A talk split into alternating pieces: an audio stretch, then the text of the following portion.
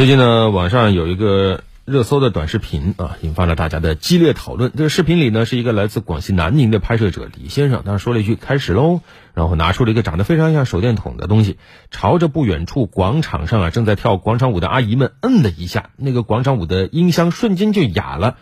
阿姨们当时围着这个音箱啊一一通摆弄啊，最后也没有什么结果，以为音箱是不是坏了，就陆续离开了。对，你说这个视频我倒没看过啊，但是这个新闻不新了吧？哎，以前就听说过什么的广场舞反广场广场舞神器，哎，号称如果说遇到广场舞扰民的时候，你可以用这样一个遥控的东西一摁，嗯，它那个音箱就会被你给搞熄火，嗯，所以呃，你刚才说到这个短视频当中所谓的反广场舞神器，它就是这样一个东西，对，还还升级了，跟以前长得还不太一样了，像手电筒一样的东西会遥控，对吧？那它究竟是一个什么样的原理？用这样的一些神器来解决噪声问题，合法吗？我们通过记者的报道详细了解。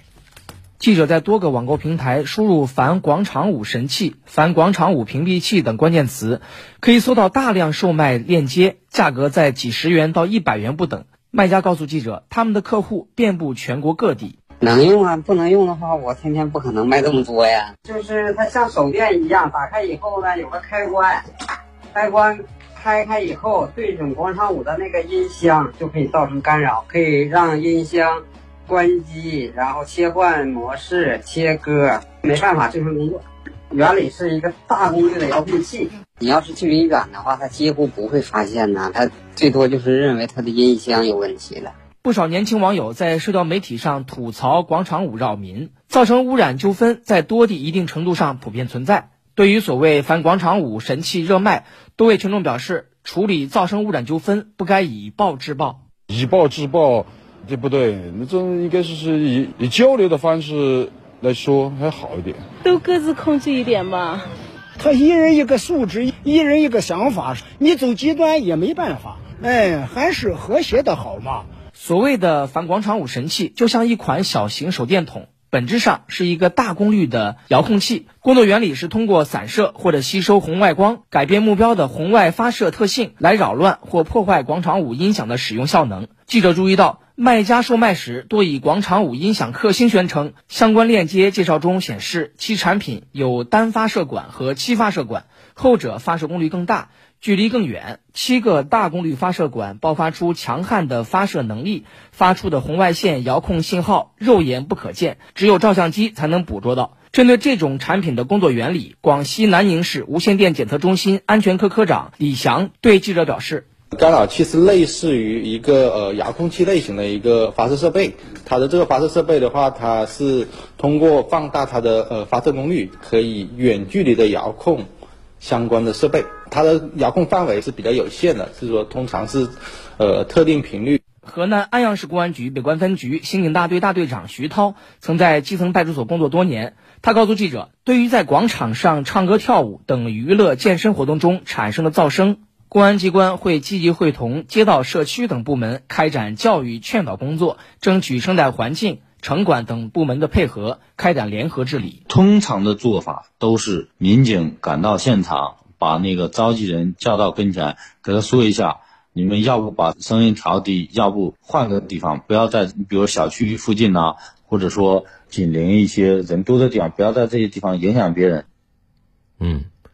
你看这所谓的反广场舞神器啊，那这种干扰他人音响设备。你会觉得它是不是有点违反法律呢？到底违不违规、违不违法？我们也听一下专家和律师的观点。在徐涛看来，反广场舞神器的售卖涉及电子信号屏蔽的相关法规，正常情况下，有关部门是不允许在市场上公开售卖的。如果从法律角度来讲，首先要看他出售这个东西他有没有相关的资质。正常情况下，国家不会允许出售这种东西，因为它牵涉到这种电子信号屏蔽。你就像。考试的时候，有时候在那个考试周边，他们卖的那些信号发射器啊，这都是国家明令禁止的，所以他出售这个，我觉得是不正规的。即便说够不上违法犯罪，他也要违反市场监管的相关法律规定。有律师表示，使用反广场舞神器同样可能带来法律风险，主要还是要看神器的性质。若该神器属于无线电信号的一种，就涉及无线电管理条例等规定，可能涉嫌违规使用。而在全国环境损害司法鉴定机构登记评审专家库国家库专家、西北政法大学副教授丁延林看来，对反广场舞神器售卖的监管目前处于空白地带。无线电管理条例里边主要是频谱资源，就是频段的问题，干扰无线电那一般干扰的都是依法进行的那个无线电，就是电台，还有一些无线的通信设备啊。从目前来判断，无线电管理条例应该是用不上的。如果说是干扰的话，它必须是干扰依法进行的东西，可能够不上。呃，目前处于一个空白地带。通过行政管理的难度相对来说大。北京市第十律师事务所律师窦东辰认为，我国对噪声污染有相关法规的约束。根据法律规定，白天最高不得超过五十五分贝，夜间最高不得超过四十五分贝。但在现实生活当中，相关法律的应用有现实问题。但是在现实生活中，一旦声音超过了这种法定的限度，进而侵扰到了周围的居民，那么受害的人其实也无法及时有效的进行维权。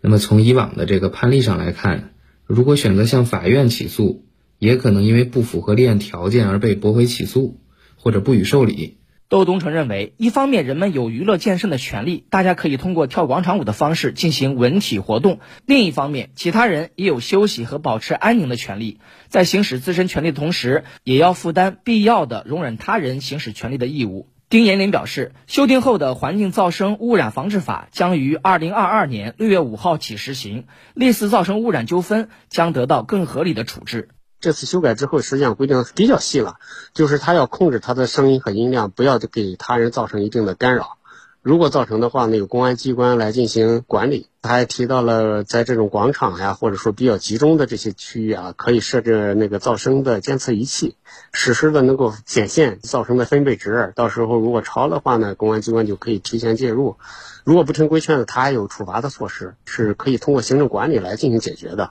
嗯，这种情形听着总让人觉得遗憾。当然，刚才欣慰的看到，在正规的电商平台上啊，这种所谓的反广场舞神器已经是搜不到，已经下架了。嗯，但是呢，我们说文明社会啊，出现这种情况，一定说明有些事儿没处理好啊。如果说畅通投诉举报渠道，让大家一投诉就灵的话，这种神器那自然也就不神了。